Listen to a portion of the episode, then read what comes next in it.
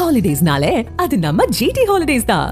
GT Holidays south India's number one travel brand இப்போ சமூக வலைதளங்கள்ல ஒரே ஒரு வார்த்தையை மட்டும் ட்விட் பண்ணி ட்ரெண்ட் ஆகிக்கிட்டு இருக்கு. ஒத்த சொல்லால ஒத்த சொல்லால உசுரெடுத்த ஒத்த சொல்லாலங்கிற மாதிரி எல்லாரும் ஒத்த சொல்லையே எல்லாருமே. போட்டுட்டு இருக்காங்க அதேதான். இது வந்து ஃபாரின்ல ஆரம்பிச்ச ட்ரெண்டு அப்படி படிப்படியா வந்து நம்ம அரசியல்வாதிகளுக்கும் இந்த ட்ரெண்ட் வந்து கலந்துக்க ஆரம்பிச்சாங்க. ஸ்டாலின் வந்து திராவிடம் எடப்பாடி பழனிசாமி வந்து தமிழ்நாடு கனிமொழி பெரியார் விஜயகாந்த் வறுமை ஒழிப்பு கமலஹாசன் மக்கள் சீமான் தமிழ் தேசியம் அண்ணாமலை வந்து தமிழன். இவருக்கு தான் வந்து விஜய் படமா எடுத்து போட்டுருக்காங்க சிவகாசி அப்படின்லாம் போய்கிட்டு இருக்கு ராமதாஸ் சமூக நீதி சசிகலா ஒற்றுமை எல்லாரும் ஒற்றுமையா இருக்கணுமா? ஒரு வார்த்தையில மெசேஜ் சொல்றாங்க மெசேஜ் சொல்றாங்க. டிடிவி தினகரன் வந்து அம்மான்னு சொல்லியிருக்காரு. ஆக்சுவலி சின்னம்மா சித்தின்னு தான் சொல்லியிருக்கணும். எதுக்கு அம்மா சொன்னாருங்கிறது தெரியல. அதான் கோவத்துல இருக்காரு சின்னம்மாவோட. இதுல ஏடிஎம்கேயோட ட்விட்டர் பேஜ்ல வந்து எடப்பாடியார் தமிழக காவல்துறை வந்து காவல். அப்படின்னு. நானும் ஒண்ணு போட்டேன். Vikatan. Vikatan okay. Imperfect show அப்படின்னு சொல்லிட்டு போடலாம்னு நினைச்சேன். போட்டுற வேண்டியதான் இன்னைக்கு. ஓகே இதான் சமூக வலைதளங்கள்ல ஒத்த வார்த்தை ட்ரெண்டா இருக்கு. நீங்க என்ன வார்த்தை போடுவீங்க அப்படிங்கறத கருத்து இதுல வந்து சொல்லுங்க. தெரிஞ்சுக்கிறோம். ஷோக்ல டீட்டெயிலா பேசிடலாம். Okay welcome to the imperfect show நான் உங்கள் நண்பன் சார் சிபி சக்கரவர்த்தி.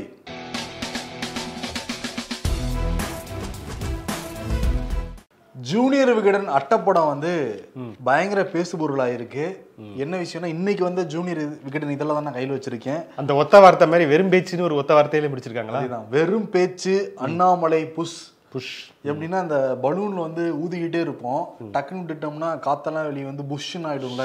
கீழே போய் அதை வந்து டைரக்டாவே சொல்லியிருக்கிற அட்டப்படம் தான் நான்கு பக்க கட்டுரையா வந்திருக்கு. ஏன்னா அண்ணாமலை வந்து பாஜக தமிழகத்துல பாஜக தலைவராகி ஒரு வருஷம் ஆச்சுல.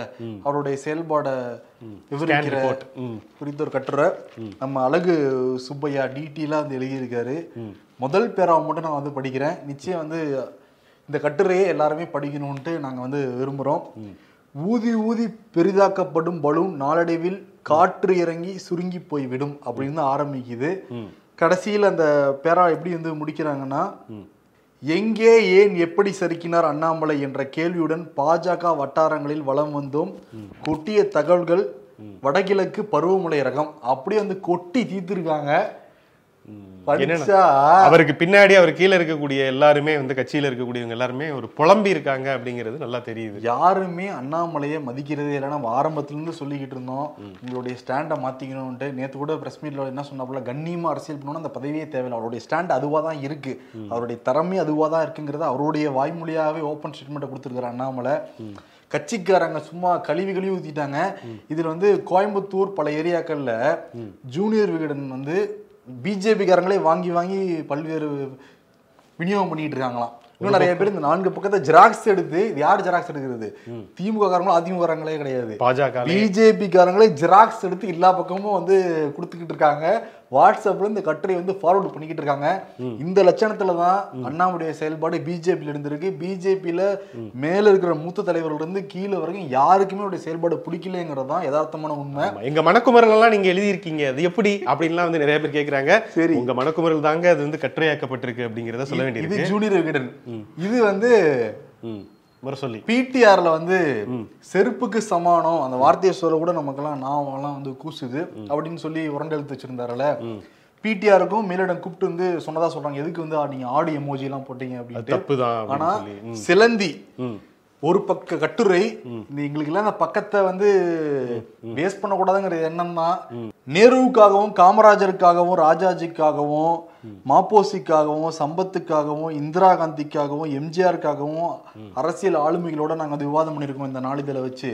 ஆனா இந்த அரைவேக்காட்டு அரசியல்வாதிக்கும் ஒரு சில பக்கங்களை ஒதுக்குறத நினைச்சா எங்களுக்கு வேதனையா இருக்குன்னு சொல்லிட்டு ஒரு பக்கம் ஒதுக்கி ஒரு பக்கம் ஒதுக்கி அண்ணாமலையை கிழிச்சு தோரணம் கட்டிக்கிட்டாங்க. அதுல வந்து முதல் பெறாம எப்படி இருக்குன்னா இந்தியாவின் ஆளும் கட்சி ஒரு அரசியல் தற்குறியை தமிழகத்தில் தங்கள் கட்சியின் தலைவராக்கி அந்த பேர்வழி தாந்தோன்றித்தனமாக உளறி தமிழக அரசியலையே சாக்கடையாக்கி அதிலே குதித்து மகிழ எண்ணுகிறார் அப்படின்னு ஆரம்பிச்சு இதெல்லாம் பதிச்சு படிச்சாருன்னு வச்சவங்களேன் அண்ணாமலை அவர் சந்தோஷம் தான் படுவாரு. ஏன்னா நான் நெகட்டிவ் நான் அக்ரெசிவா தான் பண்ண போறேன். அக்ரெசிவ் பாலிடிக்ஸுக்கும் டர்ட்டி பாலிடிக்ஸுக்கும் உள்ள வித்தியாசம் தெரியாம அவர் அரசியல் பண்ணிட்டு இருக்காரு? அதோடைய பலன் தான் இந்த மாதிரி கட்டுரையாக வருது. தன்னோட இருப்பை காட்டிக் கொள்றதற்காக என்னென்னமோ பேசிட்டு இருக்காரு வந்து அண்ணாமலை. அதற்காக வந்து எல்லாரையுமே திட்டாரு நம்மளையுமே தானே பத்திரிக்கையாளர்களுமே தானே எல்லாத்தையுமே அவ்வளோ கொச்சையை வந்து படுத்தி பேசினாரு. இப்போ வந்து தரம் தாழ்ந்து செருப்புக்கு சமானம் வந்து பேசியிருக்காரு. ஏன்னா பிஜேபி யாருமே மதிக்கவே இல்லை. அதனால இப்படி எல்லாரையுமே இந்த திட்டி பப்ளிசிட்டி தேடிக்கிறார் அண்ணாமலை. தான் யதார்த்தமான உண்மையா இருக்கு. அதை அவர் திருத்திக்கலன்னு வச்சுக்கோங்களேன். எப்படி எவ்வளோ டக்குன்னு அரசியலுக்கு வந்தாரோ அதே டக்குன்னு அரசியல் வந்து அவருக்கு அஸ்தமனமும் ஆயிடும். இதை ரியாலிட்டி புரிஞ்சுக்காம திருப்பி வந்து அந்த காவல்துறை அந்த மனப்பான்மையிலே அரசியல் பண்ணிக்கிட்டு இருந்தாருன்னா எடுபடவே எடுபடாது. நிச்சயமாக ஓகே. அடுத்து வாண்டடாவே வண்டியில ஏறினது யாருன்னா பாஜகவுல ஃபினான்ஸ் மினிஸ்டர் நிர்மலா சீதாராமன் தான். ஆமா. தெலுங்கானாவுக்கு போய் ஆய்வு பண்ண போறேன்னு வந்து கிளம்பி இறங்கியிருக்காங்க. நியாய விலை கடைக்கெல்லாம் வந்து போயிருக்காங்க. போறோன்னே பார்த்து அதிர்ச்சி அடைஞ்சிருக்காங்க. என்னன்னா அங்க தராசு அப்படிலாம் அதிர்ச்சி ஆகல. இங்க என்ன மோடி படத்தை காணோம்னு பயங்கர அதிர்ச்சி. பக்கத்துல நின்ன அந்த காமாரெட்டி அந்த மாவட்டத்துடைய கலெக்டர் ஜிதேஷ் பட்டீல். புடிச்சு கிழிச்சு எடுத்துருக்காங்க நிர்மலா சீதாராமன். அதே வந்து சமூக வலைத்தளங்கள் அவங்களே வந்து பதிவிட்டிருக்காங்க அந்த வீடியோவில். ஆமா central government state government share எவ்வளவுலாம் கொஸ்டின்லாம் கேட்டாங்க. ஏதோ பரீட்சைக்கு வைக்கிற மாதிரி. ஆமா ஏதோ யூபிஎஸ்சி எக்ஸாம மக்கள் முன்னாடி நடத்துற மாதிரி பயங்கர இதுவா ஒரு ஐஏஎஸ் ஆபீசர் பப்ளிக் சர்வெண்ட் அவரு யூபிஎஸ்சியால தேர்ந்தெடுக்கப்பட்டவர் அந்த மாநிலத்தால ஐஏஎஸ் ஆக நியமிக்கப்பட்டவர் இந்த மாவட்டத்துடைய கலெக்டர் ஆனா கட்சிக்காரங்க முன்னாடியும் பொதுமக்கள் முன்னாடியும் நிர்மலா சீதாராமன் பினான்ஸ் மினிஸ்டர் மிக உயரிய பதவியில் இருக்காங்க. அவங்க ஐஏஎஸ் ஆபீசர் எப்படி ட்ரீட் பண்ணணும்னு கூட தெரியலையா அப்படின்னு தான் நினைக்க தோணுது. இந்த வீடியோ பாக்குறப்ப எவ்வளவு மத்திய அரசு எவ்வளவு மானியம் தருது இந்த இலவச அரிசிக்கு. எவ்வளவு நாங்க மானியம் கொடுக்குறோம்? மாநில அரசு எவ்வளவு மானியம் கொடுக்கணும்? கொடுக்குது அப்படின்னு கேட்டிருக்காங்க. அந்த கலெக்டருக்கு உண்மையாலுமே தவற பதில் சொல்லியிருக்காரு. உடனே வந்து இது கூட தெரியலையா? உங்களுக்கு முப்பது நிமிஷம் நான் டைம் தரேன். எனக்கு நீங்க இதெல்லாம் படிச்சுட்டு வந்து சொல்லணும். இது என்ன ஸ்கூலா நடத்திட்டு இருக்காங்க? ஃபினான்ஸ் மினிஸ்டர் என்ன ஹெட் என்ன ஸ்டூடெண்டா கலெக்டர் ஆபீஸ்ல வச்சு கூட இந்த கேள்வியை வந்து உங்க கேட்டிருக்கலாம். மக்கள் மத்தியில கேட்டது வந்து ஒரு ஸ்டென்ட் அரசியலா தான் இங்க வந்து பார்க்கப்பட்டது. இதுல வேற பிஜேபியில் இருக்கிற அந்த அல்லக்கைகள் வேற அப்படியே கை தட்டி அது என்ன பப்ளிக் கூட்டமா அது? ஆ? ஆரவாரம் பண்ணி அப்படியே பேசுறதுக்கு. முப்பத்தஞ்சு ரூபா அரிசி மூணு ரூபா முப்பது காசுக்கு வந்து மாநில அரசுடைய ஷேர் இருக்கு. ஆமா. முப்பது ரூபா எழுபது காசு மத்திய அரசு கொடுக்குறோம். அதை கூட நீங்க ஞாபகம் வச்சுக்காம என்ன கலெக்டர் அப்படின்லாம் வந்து கேக்குறாங்க. மானியம் கொடுக்குறோம்ல. அப்ப நீங்க வந்து மோடி படத்தை வைக்கணும்ல அப்படின்ட்டு வந்து நிர்மலா சீதாராமன் புடி புடின்னு பிடிச்சிருக்காரு அந்த கலெக்டரை அந்த கலெக்டர் அங்க இருக்கிற அரசாங்கம் எந்த அரசாங்கங்கிறது எல்லாருக்குமே தெரியும். அவங்க வந்து இன்டைரக்டா அந்த அரசாங்கத்துக்கு மெசேஜ் சொல்ல ட்ரை பண்ணிருக்காங்க. நிர்மலா சீதாராமன் அந்த கலெக்டர் வச்சு அந்த அப்பாவை கலெக்டர் வச்சு. ஓகே. அந்த அரசாங்கமும் அதை புரிஞ்சுக்கிட்டாங்க. புரிஞ்சுக்கிட்டு உங்களுக்கு மோடி படம் தானே வைக்கணும்? இதான் நாங்க வைக்கிறோம்னு சொல்லிட்டு டிஆர்எஸ்ல இருந்து வச்சிருப்பாங்களே. வச்சுட்டாங்க. அந்த கேஸ் சிலிண்டர் இருக்குல்ல ஆயிரத்தி நூத்தி அஞ்சு ரூபாய்க்கு வந்து கேஸ் வந்து விற்கப்படுது. அந்த கேஸ்ல வந்து மோடியோட படத்தை அவங்க நினைச்சபடி பெருசாவே. ஒவ்வொரு கேஸ் சிலிண்டருக்கும் வந்து பெருசாவே வச்சு வீதியா எடுத்துட்டு போயிட்டு இருக்காங்க. வாண்டடாவே வண்டியில சிக்கினது வண்டியில ஏறினது யாருன்னா நிர்மலா சீதாராமன் நான் பாட்டு செவனேன்னு தானே இருந்தேன். ஏமா வந்து தேர இழுத்து தெருவில் விட்டுட்டீங்க அப்படின்னு மோடி கேட்பாரு சரிண்ணா இவங்க மானியம் கொடுக்குறாங்கன்னா படம் வைக்கணும்னு சொல்றாங்கல்ல. பெட்ரோல் பங்க்ல எல்லாமே மோடி படம் இருக்காங்க. மானியம் கொடுக்குறாங்களா பெட்ரோலுக்கு டீசல் நல்ல கேள்வி. சரி இப்ப தமிழ்நாட்டுல இங்க நிதியமைச்சரே தான் சொன்னாரு நம்ம ஒரு ரூபா கொடுத்தோம்னா நமக்கு முப்பத்தி மூணு பைசா தான் திருப்பி வருது அப்படின்னு. அப்ப வந்து மாநில அரசு வந்து நம்ம இங்க இருக்கிற அரசோட எம்பளத்தை மத்திய அரசு அலுவலகத்துல வைப்பாங்களா? அதுக்கு மனசு வருமா? இப்படி கம்பேர் பண்ண எல்லாருமே கம்பேர் பண்ணிட்டு தானே வந்து அவங்க போனது தெலுங்கானால போய் டிஆர்எஸ்க்கு ஒரு செக் பாயிண்ட் வைக்கிறதுக்காக ஒரு கலெக்டரை பயன்படுத்தி ஒரு ஸ்டென்ட் அரசியல் பண்ணாங்க. அது இப்படி பேக் ஃபயர் தெலுங்கானா ராஷ்டிரிய சமிதியில இருந்து கிடைக்கும்னு அவங்க எதிர்பார்த்திருக்க மாட்டாங்க. மோடியோட போட்டோ இப்ப எல்லா சிலிண்டர்லயுமே இருக்கு. அதேதான். இப்ப ஆல்ரெடி எல்லாத்துலயுமே தானே இருக்கு. எதுல இல்ல? இன்னும் ஒரே ஒரு விஷயத்துல மட்டும் தான் இல்ல. ம். அதை நான் சொல்லணும்னு எதிர்பார்க்கறீங்களா? இல்ல வேணாம். என்னன்னா ரூபா நோட்ல இல்லைன்னு சொல்ல வந்தேன். நீங்க வந்து தப்பா நினைச்ச கூடாது. சரி. பாஸ்போர்ட்ல இல்ல ரூபா நோட்ல இல்ல அவருடைய படம். மத்தபடி எல்லா இடங்களையுமே அவருடைய போட்டோ இருக்கு. கோவிட் சர்டிபிகேட்ல கூட அண்மையில கன்ஃபியூஸ் ஆச்சுல்ல? அவருடைய படம் தான் மோடியுடைய படம் தான் இருந்துச்சு. யாரு நீங்க அந்த மாதிரி இல்லைன்னு சொல்லிட்டு இல்ல இல்லைங்க அது எங்களுக்கு ஊசி போட்டதுனால அவருடைய போட்டோ வச்சிருக்காங்கன்னு சொல்லிட்டு வெளிநாட்டுல எல்லாம் வந்து இதாச்சு. இப்படியெல்லாம் படத்தை வச்சிடலாமா அரசியல் பண்ணா? அப்புறம் வந்து இந்த மாதிரி தான் ஆமா. தர்ம சங்கடப்பட வேண்டியிருக்கும் பிஜேபியினர். அதே போல இன்னொருத்தருடைய ஒரு ஸ்டேட்மெண்ட்னால ரொம்ப தர்ம சங்கடப்பட்டாங்க. முன்னாள் உச்சநீதிமன்ற நீதிபதியாக இருந்த ஸ்ரீகிருஷ்ணா பி என் ஸ்ரீகிருஷ்ணான்னு ஒருத்தர். அவர் வந்து கொஞ்ச நாளுக்கு முன்னாடி ஒரு ஸ்டேட்மெண்ட் வந்து ஒரு இடத்துல விட்டார். என்னென்னா நான் வந்து ஒரு பொது இடத்துல போய் நின்றுட்டு மோடியோட முகம் எனக்கு பிடிக்கலங்க அப்படின்னு சொன்னால் இந்த நாட்டில் இருக்கக்கூடிய உயர்ந்த வழக்குகள் எல்லாமே வந்து என் மேலே வந்து விழும். என்னை வந்து காலவரையற்ற ஜெயிலில் போட்டு தண்டனை கொடுப்பாங்க. அப் அந்த அளவுக்கு இன்னைக்கு வந்து ஆட்சி அதிகாரங்களில் மேலே இருக்கிறவங்க இருக்காங்க அப்படின்னு சொல்லிட்டு பேசினார். அண்டர்லைன் பண்ணி சொல்லுங்கள் இந்த செட்மெண்ட் யார் சொன்னது? ஒரு உச்சநீதிமன்றத்துடைய முன்னாள் நீதிபதி ஒருத்தர் வந்து பேசியிருக்காரு. முன்னாள் நீதிபதிக்கே இந்த நிலைமைன்னா நம்ம எல்லாம் இப்படி பேசிக்கிட்டு இருக்கோமே. வேற மாதிரி நிலைமை தான். இது வந்து பதில் யார் தெரியுமா சொல்லியிருக்கா? கிரண் ரிஜிஜு இருக்கார்ல நம்மளுடைய யூனியன் லா மினிஸ்டர். அவர் வந்து பேசியிருக்காரு. இந்த நீதிபதியை திட்டுற டொனில் வந்து பேசியிருக்காரு. சகிப்புத்தன்மையே இல்லாம அவங்க வந்து ஒரு பிரைம் மினிஸ்டரை கூட மதிக்காம இப்படி ஒரு ஸ்டேட்மெண்ட் விட்டா வழக்கு வந்து பாயாம வேற என்னதான் பாயும்? நீங்க வந்து யோசிங்க ஒரு பிரைம் மினிஸ்டர் இத்தனை லட்சக்கணக்கான மக்களுடைய ஆதரவு பெற்று வாக்கு செலுத்தி தான் ஒரு பிரதமரை வந்து நியமிப்பாங்க. அவரை பத்தி இப்படி வந்து பொது வழியில் நின்று நான் முகம் சரியில்லை அப்படின்னு வந்து ஒருத்தர் பேசினாருன்னா அவங்கள வந்து என்ன என்ன மாதிரியான ட்ரீட்மெண்ட் கொடுப்பாங்க? அதை யோசிங்க நீங்க முதல்ல. இப்படி தான் வந்து மக்கள்கிட்ட வந்து சகிப்புத்தன்மையே இல்லாம போயிடுச்சு. நிறைய பேர் போலியான அரசியல் பண்ணிட்டு இருக்காங்க அப்படின்னு சொல்லிட்டு அந்த நீதிபதி முன்னாள் நீதிபதியே வந்து திட்டி கூச்சிருக்காரு ரெண்டு பேர் ஸ்டேட்மெண்ட்லேயே தெரியுது யாருக்கு சகிப்புத்தன்மை இருக்கு யாருக்கு சகிப்புத்தன்மை இல்லைன்னு சொல்லிட்டு இது மக்கள் மன்றத்திலே வச்சிடலாம். நீங்களே முடிவு பண்ணுங்க யாருக்கு சகிப்புத்தன்மை இருக்கு யாருக்கு சகிப்புத்தன்மை அதுக்கு என்ன சொல்றாருன்னா. ஜனநாயக நாடு தானே இது? ஆமா. அதுக்கு என்னன்னா எழுபத்தஞ்சுல எமர்ஜென்சி பீரியட் எடுத்துட்டு வந்துட்டாரு. அங்க இல்லாத பிரச்சனையா காங்கிரஸ் பண்ணாத பிரச்சனையாவா மோடி பண்ணிட்டு இருக்காரு அப்படின்னு சொல்லி மோடியவும் அந்த வண்டியில ஏத்திட்டாரு லைட்டா. ஒரு ஜனநாயக நாடு இது. இப்படி இல்லாம வந்து நடக்கும். ஒரு உச்ச நீதிமன்ற நீதிபதியே இப்படி புலம்பிக்கிட்டு இருக்காருன்னா சாதாரண மக்களை விமர்சிக்க முடியுமா என்னமேட்டு இந்த ஆட்சி அதிகாரத்துல இருக்கிறவங்கள? ஜனநாயகம் தான் இருக்கே. ஏன்னா கேரளால அமித்ஷா வந்து அந்த தென்மாநில கவுன்சில் கூட்டத்துல வந்து கலந்துக்கிட்டு பேசிட்டு இருந்தாருல. தென்மண்டல கவுன்சில் கவுன்சில் கூட்டம். அது வந்து முப்பதாவது கவுன்சில் கூட்டம்.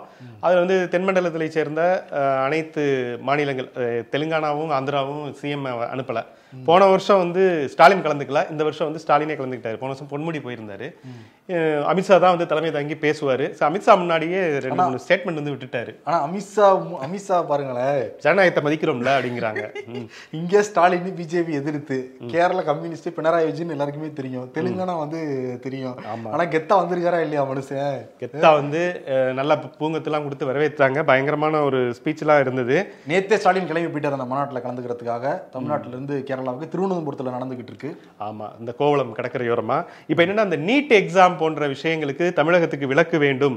மின்வாரிய திருத்த மசோதாவை நீங்க கைவிடணும். அதே போல வெள்ள பாதிப்பு போன்ற விஷயங்களுக்காக எங்களுக்காக கொடுக்க வேண்டிய நிதியை வந்து உடனடியாக விடுவிக்க வேண்டும் அப்படிங்கிற கோரிக்கையெல்லாம் வச்சுட்டு மத்தியில் கூட்டாட்சி மாநிலத்தில் சுயாட்சி அப்படிங்கிறத நீங்கள் உறுதிப்படுத்தணும். தமிழ்நாடு உறுதியாக இருக்குது இதில் புதுப்பிக்க தகுந்த அந்த எரிசக்தியை நாங்கள் வந்து உருவாக்க நினைக்கிறோம்.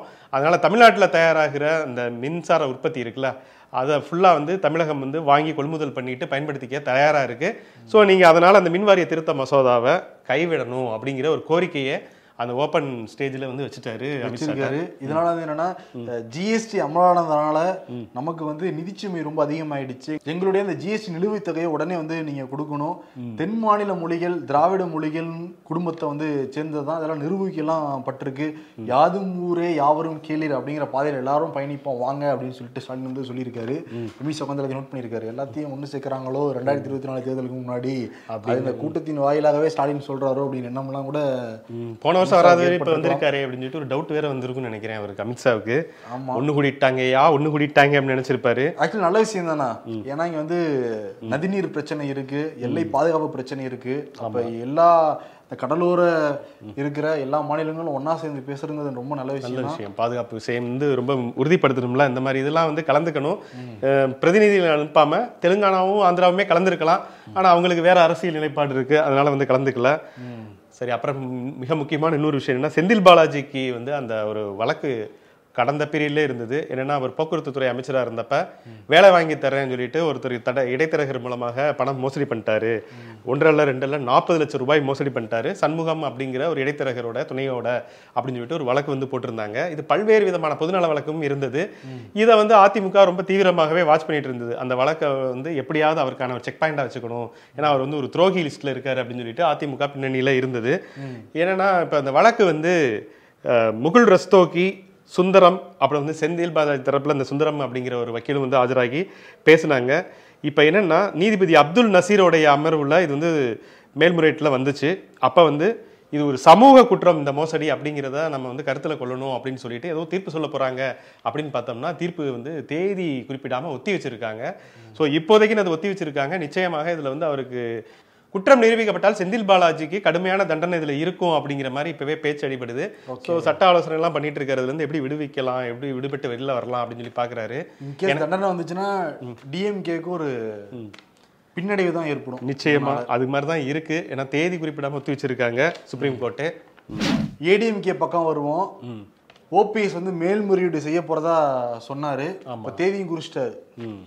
அஞ்சாம் தேதி வந்து மேல்முறையீடு செய்ய போறாராம். இதுல வந்து அவருக்கு இக்கட்டான ஒரு சூழ்நிலையில தான் இருக்காரு அப்படிங்கிறது வந்து நல்லா தெளி தெளிவாகவே தெரியுது.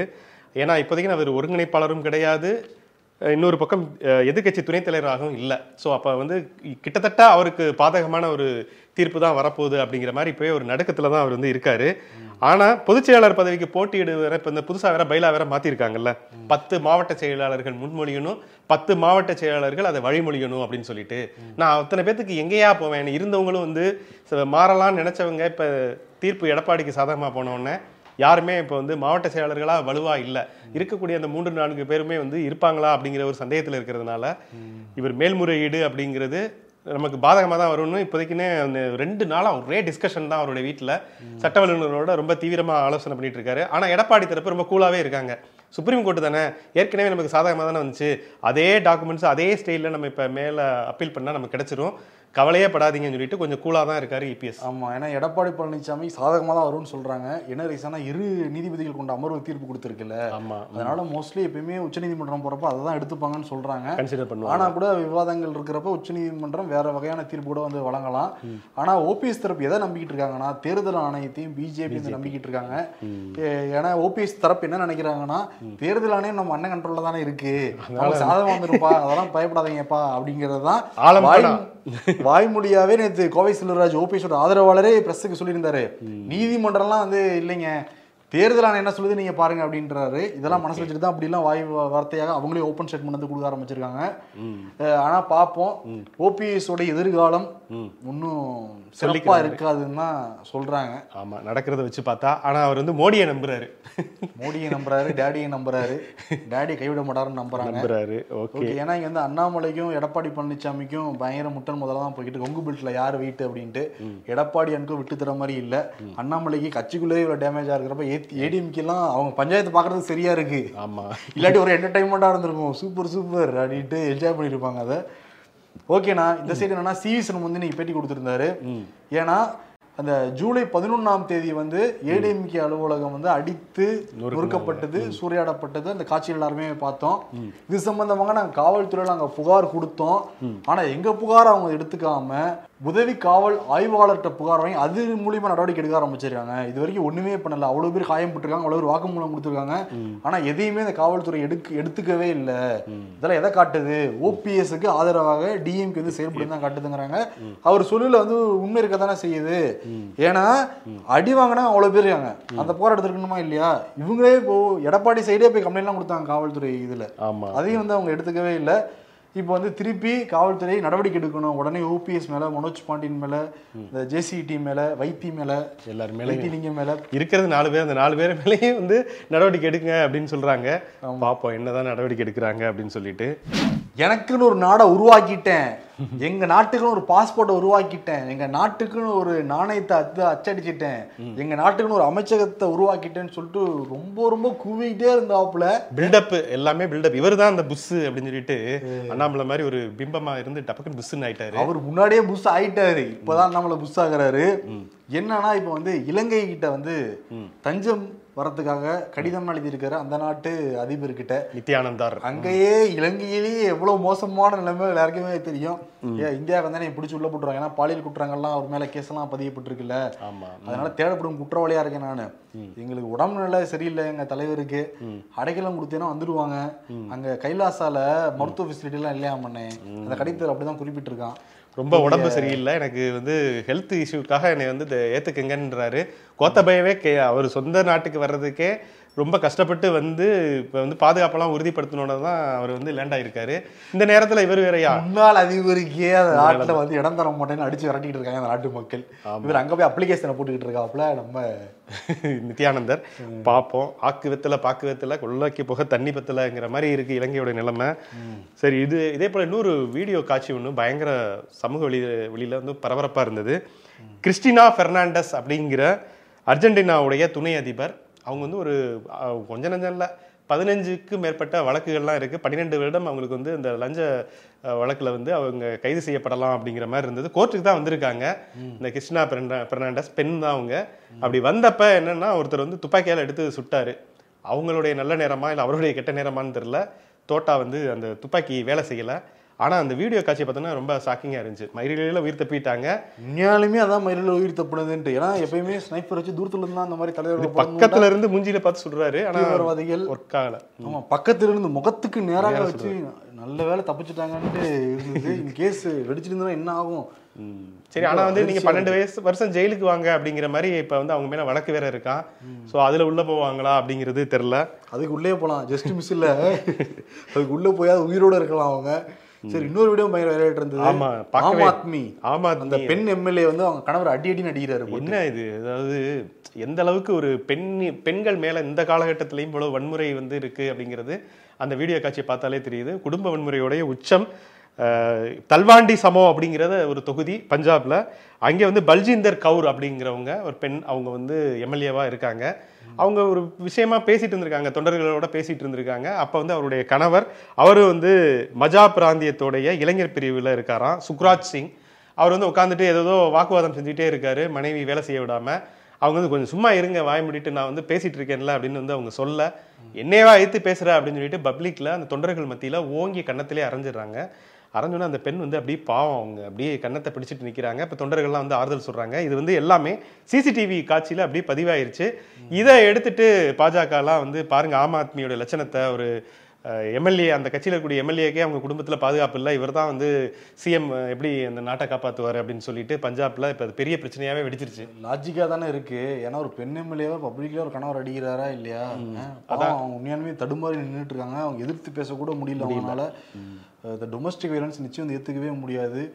பப்ளிக்லயே இப்படி பண்றாருன்னா யோசிச்சு பாருங்க. நிறைய? வந்து இன்னும் புழுங்கிட்டு தான் இருக்காங்க இன்னும் இந்த ஆண் அந்த மனோ அந்த ஆணாதிக்க மனோபாவம் இன்னும் போகவே இல்லை. இந்த நூற்றாண்டுலயுமே அது மிகப்பெரிய அவலம் தான் அது. நிச்சயமா. இன்னொரு வீடியோ பயங்கர வைரல வைரலாக இருந்து நேற்றே நம்ம ஷோவில் வந்து சொல்லியிருந்தோம். மனிதன் மகத்தான சல்லி புயல். ஒரு புல்டோசரை வச்சு அந்த மரத்தை இடிக்கிறாங்க. அப்படியே அந்த குருவியெல்லாம் செத்து கீழே. மடிஞ்சது. ஆமா. நமக்கே மனிதனா பிறந்த நம்மளே வெக்கி தலைகுனிய வேண்டிய விஷயம்லாம் சொல்லியிருந்தோம். இது வந்து எங்க நடந்ததுன்னா மலப்புரம் மாவட்டம். கேரளால தான் வந்து. கடவுளின் தேசத்துல இப்படி ஒரு கொடுமை நடந்திருக்கு ஆமா அங்கதான் மரங்கள் பசுமையா இருக்கிற ஒரு மாநிலம்னா கேரளா தான். அப்படியே பச்சை போர்வை போர்த்தி ஒரு மாநிலமா அது அந்த மாவட்டம் அப்படி இருக்கும். மலப்புரம் பசுமையா தான் இருக்கும். ஆமா. ஏன்னா தேசிய நெடுஞ்சாலை போறதுக்காக மரத்தை வந்து இது பண்ணிருக்காங்க. அட்லீஸ்ட் இவங்க வெட்ட போறாங்கன்னா அந்த குருவி இருக்குன்னு பார்த்திருப்பாங்கல்ல. ரெண்டு தட்டு லேசா தட்டினாலே குருவி எல்லாம் பறந்து பறந்துரும். இப்ப அவ்வளவு இடப்பெயர்வு- அவசரம் அதை. இப்ப இப்ப இட- இடத்துக்கு நீ சொன்ன மாதிரி இடப்பெயர்வுல இப்ப மரங்களே நகர்த்தி இன்னொரு இடத்துல வளர்க்குற டெக்னாலஜி எல்லாம் வந்துருச்சு. இப்ப வளர்க்குறாங்க அப்படி. அப்புறம் ஏன் அது? ஒரு மரம் வளர்றதுக்கு டக்குன்னு வளர்ந்துருமா? நீ விதைய போடுங்க நாளைக்கு மரம் போட்டா ம- மரம் ஆயிருமா இருபது வருஷம் முப்பது வருஷம் அந்த மாதிரி பெரிய மரங்கள் வரதுக்குலாம் அஹ், கிட்டத்தட்ட ஒரு நாலு டிக்கேடா நாற்பது வருஷம் ஐம்பது வருஷமா ஆகும். சட்டுன்னு ரெண்டு தட்டு தட்டுறாங்க ஜேசிபி வச்சு அப்படியே கீழே விழுந்து செத்து போச்சுல. இப்ப என்னன்னா அந்த ஒப்பந்ததாரையும் அந்த ஜேசிபி ஓட்டுநரை அரெஸ்ட் பண்ணிருக்காங்களாம். நிறைய பேர் புகார் கொடுத்ததுனால அந்த வீடியோ பார்த்த யாருக்குமே வந்து மனம் பதறாம இருக்கவே இருக்காது. இப்படி பண்றீங்களடா படுபாவிலா அப்படின்னு தான் இருக்கும் அது. ஆமா சார் தெலுங்கானாவில் உள்ள ரேஷன் கடையில் மோடியின் படம் எங்கே என கேள்வி எழுப்பிய நிர்மலா சீதாராமன் கேஸ் சிலிண்டரில் ரூபாய் ஆயிரத்தி நூத்தி அஞ்சு விலையுடன் மோடியின் புகைப்படத்தையும் ஒட்டிய தெலுங்கானா ஆளுங்கட்சியினர் ராஷ்டிரிய சமிதியினர் வந்து இப்படி பண்ணியிருக்காங்க. இப்படி ஒரு ஸ்கெட்சை நிர்மலா சீதாராமன் எதிர்பார்த்திருக்க மாட்டாங்க. அவங்க ஏதோ சீன் புறதை நினைச்சிட்டு கடைசியில் மாட்டிக்கிட்டாங்க. வங்காளதேச விடுதலை இயக்கத்தில் பங்கேற்றதற்காக மோடி சிறையில் அடைக்கப்பட்டார் என்பதற்காக எந்த பதிவுகளும் இல்லை பிரதமரின் அலுவலகம். உடனே வந்து மோடி அந்த அப்படி எந்த ஆதாரமும் இல்லையே அப்படின்னு சொல்லிட்டு மோடி எப்படி ஜெர்க் ஆகுறாரு. எங்க சொன்னாரு? அந்த நாட்டுல போய் சொன்னாப்பல பிரதமர் மோடி. ஆட்டோகிராஃப் திருச்சிற்றம்பலம் போன்ற கதைகள் ஆணின் பார்வையில் சொல்லப்பட்டதைப் போல அதே கதைகள் பெண்ணின் பார்வையில் சொல்லப்பட்டு படம் வெற்றியடையும் நாளில் பொதுப்புத்தி ஓரளவுக்கு மாறியிருக்கும் எனலாம். அன்பின் அவசியத்தை உணராத இடத்தை விட்டு ஒதுங்குவதே மரியாதை. உணர்ந்திருக்கேன். ஆமா. தெலுங்கானாவில் காமாரெட்டிங்கிற ஊர்ல வந்து ஒரு இன்ஸ்பெக்ஷன் போனாங்க நிர்மலா சீதாராமன். போனவங்க சும்மா இல்லாம கலெக்டருக்கு பாடம் எடுக்க மோடி படத்தை ஏன் இங்க வைக்கலைன்னு கேட்க அது கடைசியில என்ன ஆயிடுச்சுன்னா அவங்களுக்கு பாடம் எடுத்துட்டு இருக்காங்க எல்லாரும். டிஆர்எஸ் வந்து மோடியுடைய போட்டோவை அந்த சிலிண்டர்ல வச்சு அப்படியே வீதி வளம் வந்துட்டு இருக்காங்க. இப்ப மோடியோடைய மைண்ட் வாய்ஸ் என்னவா இருக்கும்? ஐயோ சும்மா இருந்தாங்க. ஏமா இப்படி தேர இழுத்து தெருவில் விட்டுட்டீங்க அப்படின்னு சொல்லிட்டு கேட்பாருல அதையே வந்து மோடிக்கும் நிர்மலா சீதாராமனுக்கும் நம்ம வந்து அவார்டா கொடுத்துடலாம். தேரை இழுத்து தெருவில் விட்டுட்டீங்க. அதான் அவார்டு. ஓகே. நாளை சந்திப்போம். நாளைக்கு வந்து கருத்துரை பகுதி இருக்கு. ஆமா. அந்த பாட்காஸ்ட்டில் தொடர்ந்து எங்களோட நிகழ்ச்சியெல்லாம் ஒளிபரப்பாகிக்கிட்டு இருக்கு. அதையும் நிச்சயம் வந்து கேளுங்க. உங்களுடைய ஆதரவை தாங்க. அந்த ஒன் வேர்டு நீங்கள் எங்கள் ஷோவை பற்றி நினைக்கிறீங்க ஒன் வேர்டை சொல்லலாம். இல்லை அரசியல்வாதிகளை பற்றி ஒன் வேர்டு சொல்லலாம். என்னென்ன ஒன் வேர்டு சொல்லலாம்? ஒன் வேர்டு சொல்லுங்கள் அது எதைங்கிறத எங்களுக்கு இப்போ ஸ்டாலினுக்கு நீங்கள் ஒன் வேர்டு சொல்ல ஆசைப்பட்டீங்க அந்த ஒன் வேர்டு என்ன? Tag Perfect ஷோக்கு ஒன் வேர்டு சொல்ல ஒன் வேர்டு என்னங்கிறத ட்விட்டர்லேயும் சொல்லலாம் இல்லை வந்து கருத்துரை பதிலையும் சொல்லலாம் ஓகே படிக்க அவரோட காத்திருக்கிறோம் நன்றி நன்றி நன்றி நன்றி Holidays-நாலே அது நம்ம GT Holidays தான். GT Holidays, South India's number one travel brand. You know you are special when you're with GT Holidays.